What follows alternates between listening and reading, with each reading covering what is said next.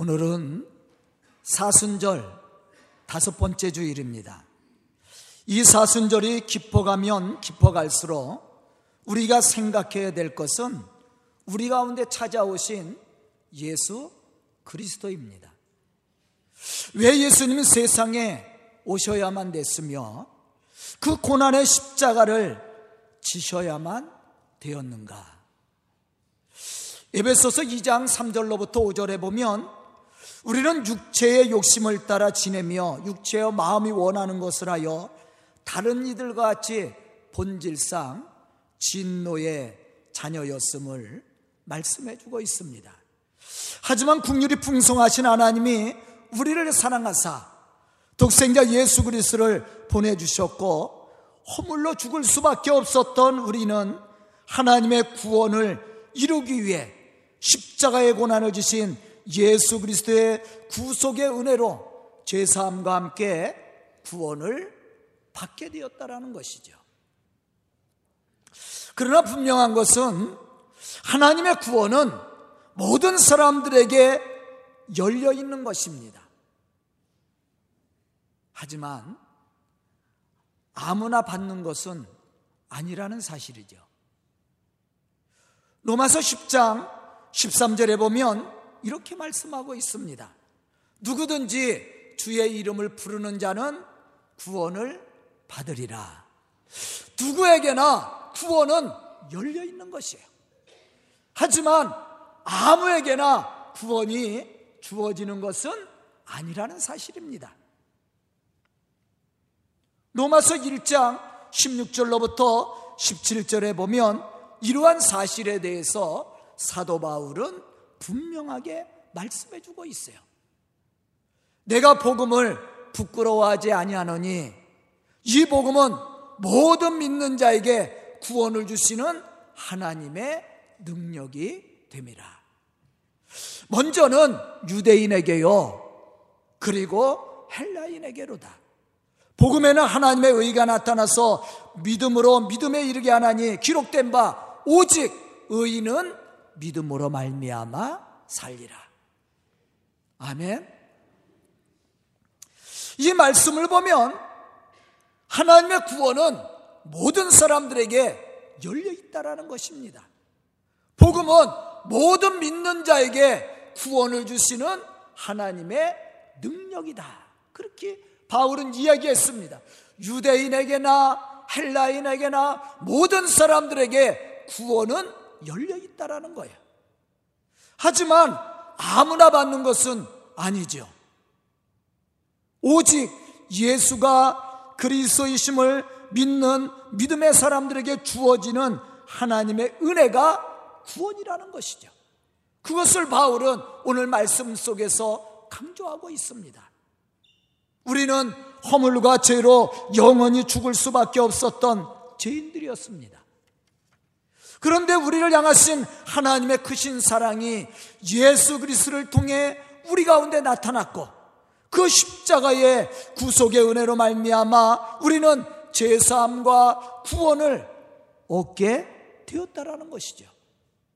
이것이 우리에게는 기쁜 소식 복음입니다. 하지만 이 복음은 아무나 누릴 수 있는 것은 아닙니다. 오직 믿음으로 우리를 대속해 주시기 위해서 이 땅에 오시고 십자가의 고난을 주시고 부활의 천열매가 되신 그 예수 그리스도를 믿는 믿음의 사람들에게 주어지는 것이 제사함의 은총과 구원이라는 사실입니다. 어떤 질병에 걸려서 죽어가는 사람들에게 최고의 기쁜 소식이 무엇이겠습니까? 아마도 그 병을 고칠 수 있는 의약품이 나왔다라든가 그런 의술이 발달됐다라는 소식. 그것이 아마 기쁜 소식일 겁니다. 마찬가지로 지금 죄의 문제로 영원히 죽을 수밖에 없는 우리들에게 최고의 기쁜 소식은 예수 그리스도이십니다.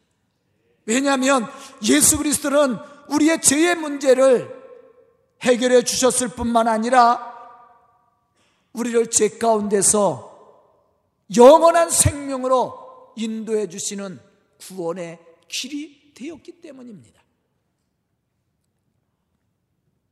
그럼 무엇으로 우리가 이러한 축복을 받고 누릴 수 있습니까? 앞에서도 말했듯이 믿음입니다. 요한복음 3장 36절에 보면 이렇게 말씀하고 있습니다. 아들을 믿는 자에게는 영생이 있고 아들을 순종하지 아니하는 자는 영생을 보지 못하고 도리어 하나님의 진노가 그 위에 머물러 있느니라. 하나님의 아들 예수 그리스도를 믿는 자에게는 영생이 주어지지만 제사함과 함께 구원의 축복이 있지만 그 아들 예수 그리스도를 믿지 않는 사람들에게는 영생이 아니라 도리어 하나님의 진노가 그 머리 위에 임한다고 말씀하고 있습니다. 바울은 로마서 1장 17절에서 이렇게 말했습니다. 복음에는 하나님의 의가 나타나서 믿음으로 믿음에 이르게 하나니 기록된 바 오직 의인은 믿음으로 말미암아 살리라. 이 말씀들 속에서 우리는 어떻게 우리가 하나님의 구원을 누릴 수 있는지를 발견할 수가 있습니다. 그것은 우리의 죄를 대속하시고 부활의 첫 열매가 되신 예수 그리스도를 믿는 믿음에 있다라는 사실이죠. 요한복음 11장 25절로부터 26절에 보면 예수님은 마르다를 향해서 이렇게 말씀했습니다. 나는 부활이요 생명이니 나를 믿는 자는 죽어도 살겠고 살아서 나를 믿는 자는 영원히 죽지 아니하리라. 그러면서 예수님께서 마르다에게 질문한 것이 뭐예요? 내가 이것을 믿느냐? 아멘. 즉 우리가 믿음으로 우리의 죄를 대속해 주시고 구원의 은혜를 베풀어 주신 예수 그리스도 앞으로 나갈 때 제사함의 은총과 구원을 받고 누릴 수 있는 축복이 우리에게 주어졌음을 바울은 오늘 말씀 속에서 우리에게 강조하고 있습니다. 사실 바울 당시 대부분의 교회들은 이방인들과 유대인 개종자들로 구성이 되어 있었습니다. 그러므로 바울은 각 교회에 편지를 쓸 때 그리스도 예수 안에서 이방인과 유대인 간에 차별이 없음을 얘기했어요. 유대인이나 헬라인이나 차별이 없다라는 거예요. 유대인도 믿음으로 구원을 받는 것이고 헬라인도 믿음으로 구원을 받는다는 사실이에요. 특별히 바울은 유대인들을 의식하며 할례와 율법을 떠나 오직 믿음으로만 구원을 받을 수 있음을 강조하고 있습니다. 왜냐하면 당시 유대군 랍비들은 할례를 받은 자들은 절대로 지옥에 가지 않는다고 가르쳤어요.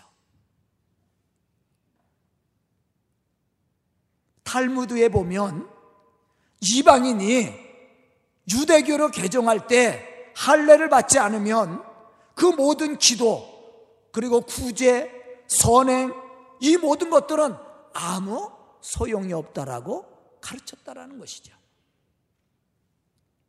다시 말하면 할례를 받아야 구원을 받는다고 생각했어요. 할례를 받은 유대인들은 죄를 져도 절대 지옥에 가지 않는다고 가르쳤다라는 거예요. 잘못된 사상이죠.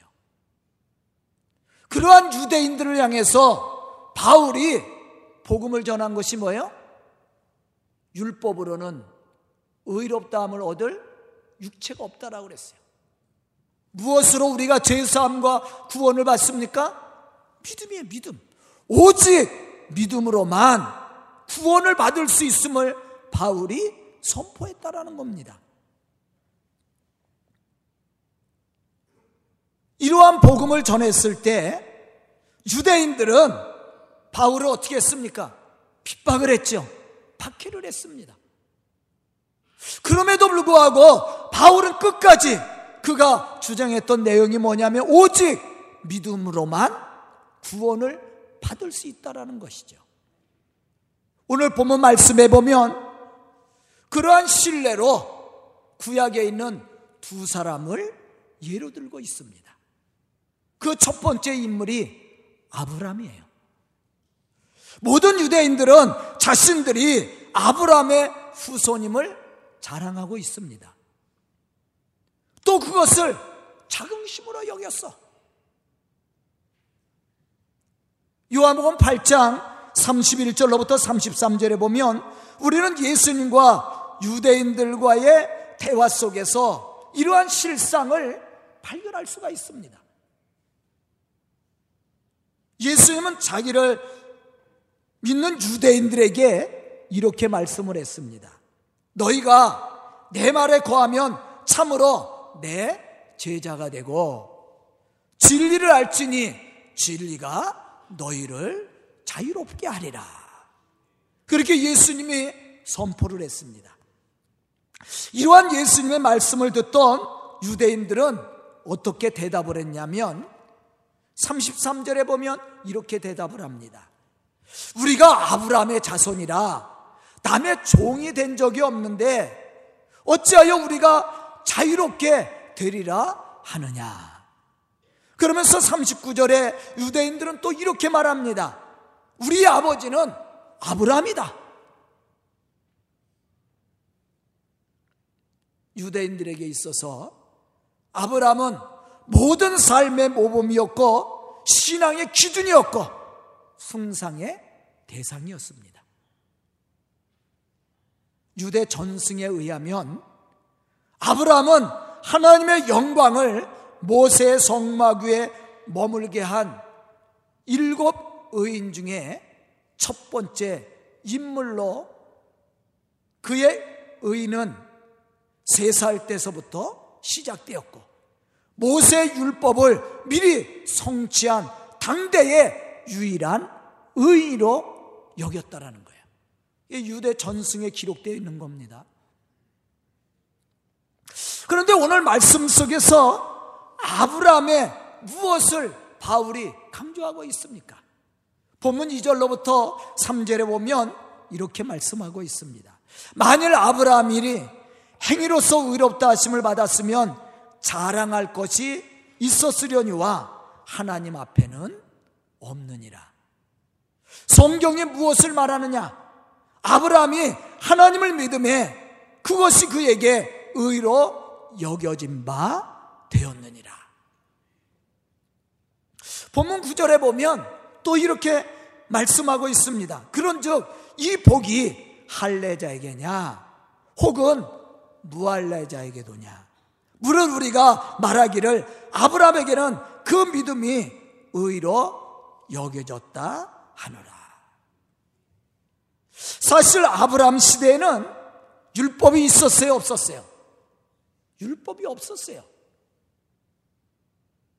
율법은 그 후대에 이스라엘 백성들이 애굽에서 430년을 살고 그리고 출애굽해서 모세가 시내산에 이르렀을 때 하나님이 모세에게 준 것이 율법이에요.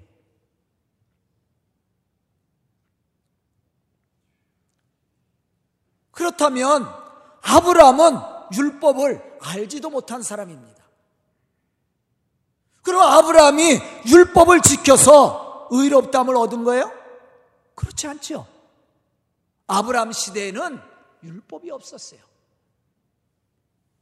아브라함이 하나님 앞에 의롭담을 얻고 하나님의 구원의 축복을 누릴 수 있었던 것은 율법이 아니라 믿음으로 되었다라는 것이죠.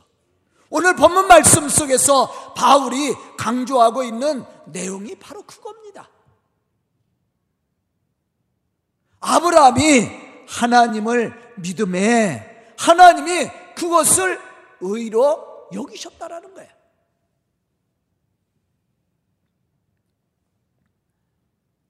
그러므로 아브라함이 하나님 앞에서 의롭담을 받게 된 것은 율법의 행위가 아니라 믿음으로 받게 되었습니다. 로마서 3장 28절에 보면 이러한 사실에 대해서 분명히 우리에게 말씀을 해주고 있어요.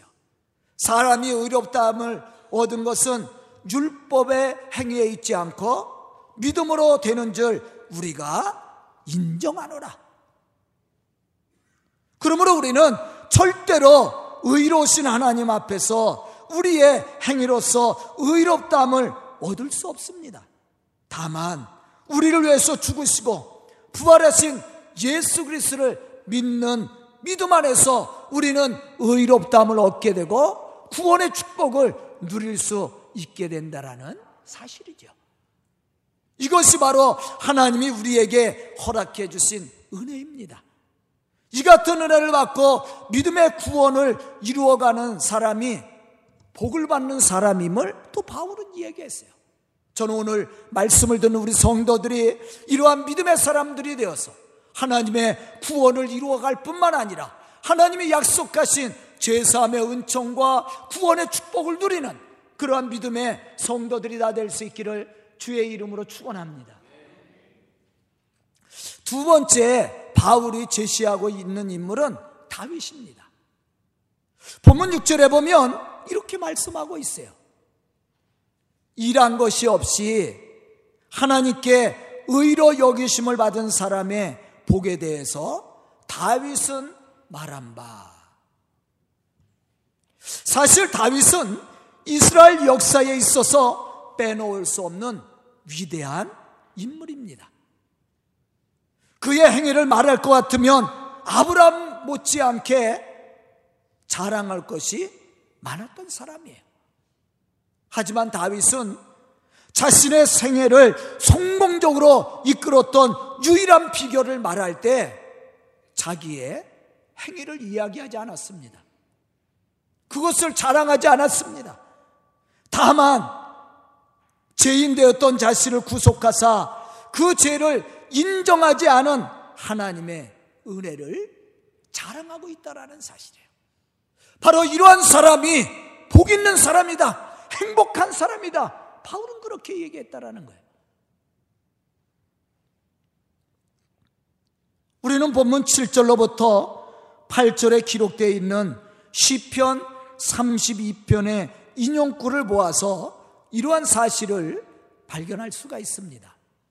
본문 7절로부터 8절에 있는 말씀은 시편 32편에 있는 다윗의 시편에 있는 말씀을 인용한 말씀입니다.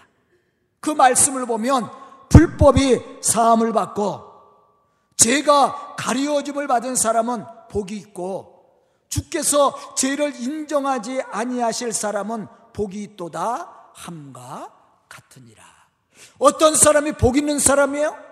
우리가 죄가 있음에도 불구하고 죄의 가리움을 받은 사람. 무엇으로 죄사함과 구원을 받아요? 믿음으로. 우리의 죄의 문제를 예수님이 십자가에서 해결해 주심을 믿고 그 죽으신 예수님이 죽은 자 가운데서 사흘 만에 부활하시고 부활의 첫 열매가 되셔서 우리에게 산 소망을 허락하여 주신 예수 그리스도 그 예수가 그리스도이심을 믿는 사람은 제사함을 얻었다라는 거예요. 그러한 믿음을 가지고 예수 안에서 거하며 예수님과 함께 동행하는 그 사람이 복 있는 사람이다. 그렇게 바울은 이야기했고 또 다윗도 그러한 말씀을 우리에게 주었다라는 거예요. 사실 다윗은 심각한 죄의 수렁에 빠져 호우적거리다가 하나님의 제사함의 은총을 받게 되었고 그 은혜에 대한 감격을 느끼게 되었습니다. 그러한 감격이 느껴졌을 때 시편 32편에 있는 말씀을 기록했다라는 것이죠. 즉 다윗은 행위로서가 아니라 믿음으로써 제사함을 받은 자는 진정으로 행복한 사람이고 복 있는 사람임을 선포했습니다. 마틴 루터는 그리스도인이 의인인 동시에 죄인이라고 얘기했어요. 이 말의 뜻은 우리가 예수의 공로로 구원함을 받았음에도 불구하고 여전히 죄성이 우리 속에 존재하므로 우리가 죄를 범하고 있다라는 거예요. 그러므로 우리가 하나님 앞에 의인이 아니라 죄인이라는 겁니다. 물론 우리가 믿음을 가지고 나갈 때 하나님은 우리의 죄를 도말하셨다라고 그랬어요. 그리고 우리를 의롭다고 칭하여 주었다고 그랬어요. 하지만 우리 입장에서 볼 때는 여전히 하나님 앞에 죄인이죠. 의인이 아닙니다. 여전히 죄인이야. 우리가 예수를 믿고 구원함을 얻었다 할지라도 우리는 세상에 속하여 살고 육신을 가지고 살기 때문에 죄의 유혹을 받고 또 죄를 짓고 있습니다. 그래서 바울은 뭐라고 얘기했어요? 죄인 중에 괴수다. 그렇게 자신을 고백했어요.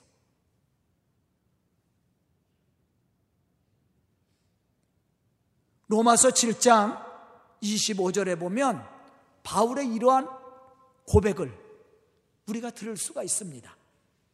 우리 주 예수 그리스도로 말미암아 하나님께 감사리로다. 이 감사는 어떤 감사예요? 죄인 된 자신을 구속해 주신 하나님의 은혜에 대한 감사입니다. 그런즉 내가 그런즉 내 자신이 마음으로는 하나님의 법을 육시로는 죄의 법을 섬기노라 그렇게 고백을 했어요. 이와 같이 우리는 연약한 존재일 수밖에 없어요.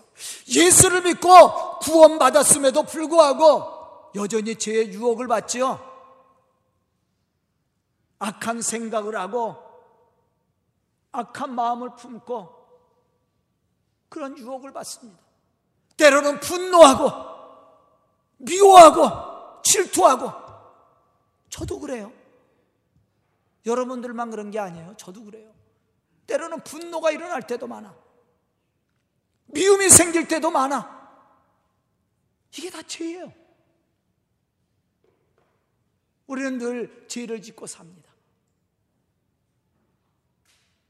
그럼에도 불구하고 하나님은 우리의 죄를 가려워 주었어요. 이것이 우리에게 은혜라는 사실이에요. 그래서 바울이 뭐라고 그랬어요? 마음으로는 하나님의 법을 쫓아 살려고 그래요. 근데 육신은 자꾸 제 법을 섬겨요. 우리도 그렇지 않습니까? 아, 교회 나오는 사람 치고 마음으로 선하게 살아야지, 의롭게 살아야지, 하나님을 기쁘시게 해야지, 죄를 짓지 말아야지, 이런 생각 왜 안 갖겠어요? 또 이렇게 성전에 나와서 예배를 드릴 때, 설교를 드릴 때, 그래, 그렇게 살아야지. 그런 마음 왜 안 갖겠습니까? 근데 삶의 현장에 가면 그렇지 않을 때가 많아. 육신의 욕심이 앞장서서 죄를 질 때가 얼마나 많이 있습니까? 바울도 역시 그랬다라는 거예요.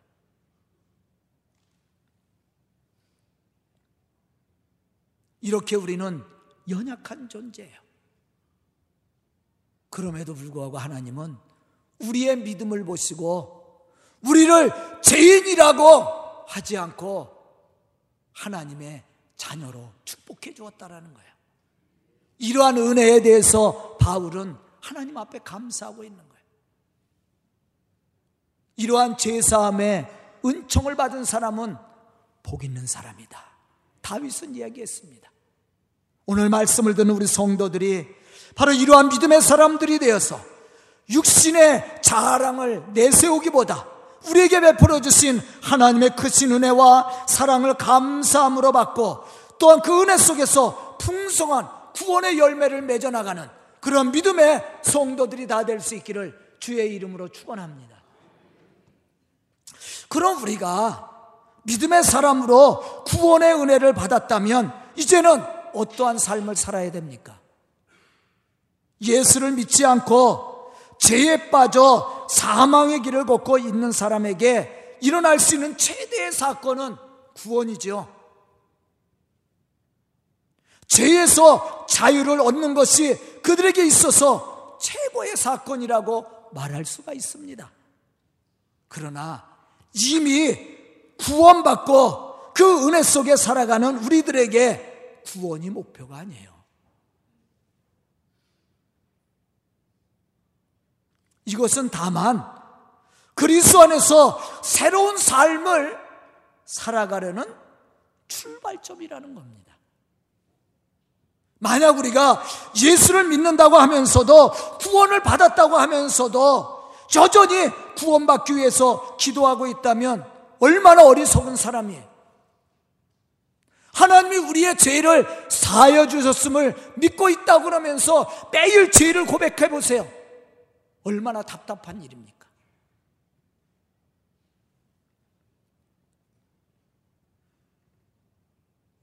우리가 구원받은 것을 확신한다면 이제는 그리스도 안에서 변화된 삶을 통해 세상을 감동시키고 변화시키는 삶을 살아야 돼요. 이 그리스도인의 삶입니다. 즉 하나님이 우리에게 기대하시는 그 삶의 목표를 향해 달려갈 수 있어야 되고 그러한 열매를 우리가 맺어 나가야 된다라는 겁니다. 에베소서 1장 4절로부터 6절에 보면 이렇게 말씀하고 있습니다. 창세전에 그리스도 안에서 우리를 택하사 우리로 사랑 안에서 그 앞에 거룩하고 흠이 없게 하시려고 그 기쁘신 뜻대로 우리를 예정하사 예수 그리스도로 말미암아 자기의 아들들이 되게 하셨으니 이는 그가 사랑하시는 자 안에서 우리에게 거저 주시는 바 그 은혜의 영광을 찬미하게 하려 하려는 것이라. 아멘. 이 말씀 속에서 강조하고 있는 내용이 무엇입니까?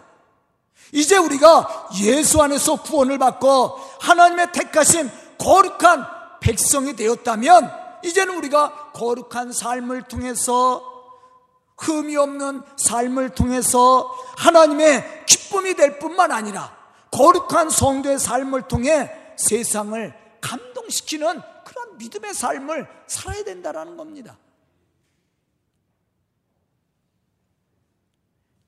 이스라엘 백성들이 애굽 땅에서 바로의 종살이를 살았을 때 이스라엘 백성들에게 최고의 사건은 무엇이 있겠습니까?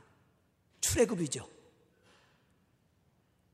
애굽의 종살이에서 벗어나 자유를 얻는 겁니다. 그러나 이제 애굽에서 나와 가나안을 바라보는 이스라엘 백성들에게 애굽은 더 이상 목표가 아니에요. 삶의 목표가 아닙니다. 그들이 이제 가야 할 목표는 하나님의 약속하신 가나안이에요. 그런데 만약 이스라엘 백성들이 애굽에서 해방을 맞이했음에도 불구하고 하나님 앞에 애굽에서 해방시켜 달라고 자유를 달라고 그렇게 기도한다면 얼마나 어리석고 미련한 자예요. 안 그렇습니까? 이미 애굽에서 자유를 얻었는데 해방을 얻었는데 미련하고 어리석은 자죠. 애굽에서 자유를 얻었으면 이제 하나님이 약속하신 가나안을 바라보며 가나안의 축복을 누릴 수 있어야 됩니다. 그 사람이 믿음의 사람이에요. 그 사람이 하나님의 거룩한 복음의 역사를 이루어가는 사람입니다. 지금 우리도 마찬가지입니다. 예수가 그리스도이심을 믿음으로 구원을 받았습니다. 그럼에도 불구하고 우리가 그 안에서 참된 기쁨과 영광을 누리지 못하고 여전히 하나님 우리의 죄를 용서하여 주십시오. 우리를 구원해 주십시오. 그 기도만 하고 있다면 얼마나 어리석고 미련한 자이겠습니까?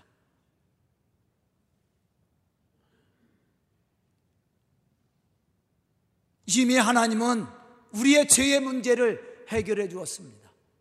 믿는 사람들에게는 제3의 은총과 구원을 베풀어 주었습니다. 우리는 그러한 믿음을 가지고 하나님의 성전에 지금 나와서 예배를 드립니다.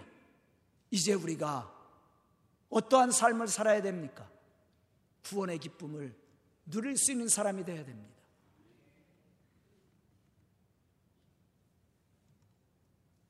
이제 그러한 구원의 기쁨을 우리의 이웃과 나눌 수 있어야 됩니다. 바로 그 사람이 하나님을 영화롭게 하는 믿음의 사람입니다. 저는 오늘 말씀을 듣는 우리 성도들이 이러한 믿음의 사람이 될 수 있길 바랍니다. 하나님이 우리에게 베풀어 주신 구원을 통해 참된 기쁨과 평강을 누릴 뿐만 아니라 우리가 받은 은혜를 우리의 입과 함께 나눔으로 죽어가는 영혼들을 구원하고 우리의 선하고 거룩한 삶을 통해 세상을 변화시켜 나가는 믿음의 사람들이 될 수 있어야 됩니다.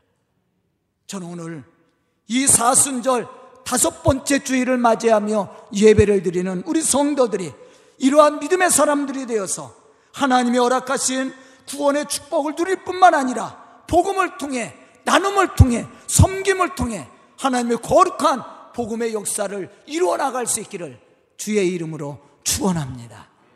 기도드리겠습니다. 은혜로우신 아버지 하나님 감사와 찬송을 드립니다. 이 시간 말씀을 듣고 결단하며 주의 거룩한 역사를 이루어 나갈 우리 성도들에게 은혜를 베풀어 주시옵소서. 참으로 구원의 기쁨을 가지고 하나님을 영화롭게 할 뿐만 아니라 세상을 변화시켜 나가는 믿음의 사람들로 쓰임 받게 해 주시옵소서. 그래 우리 성도들의 삶을 통해 많은 영혼들에게 감동을 주고 변화의 역사를 일으켜서 주의 복음의 역사를 이루어 나가는데 부족함이 없도록 축복하여 주시옵소서. 예수님의 이름 받들어 축복하며 기도드리옵나이다. 아멘.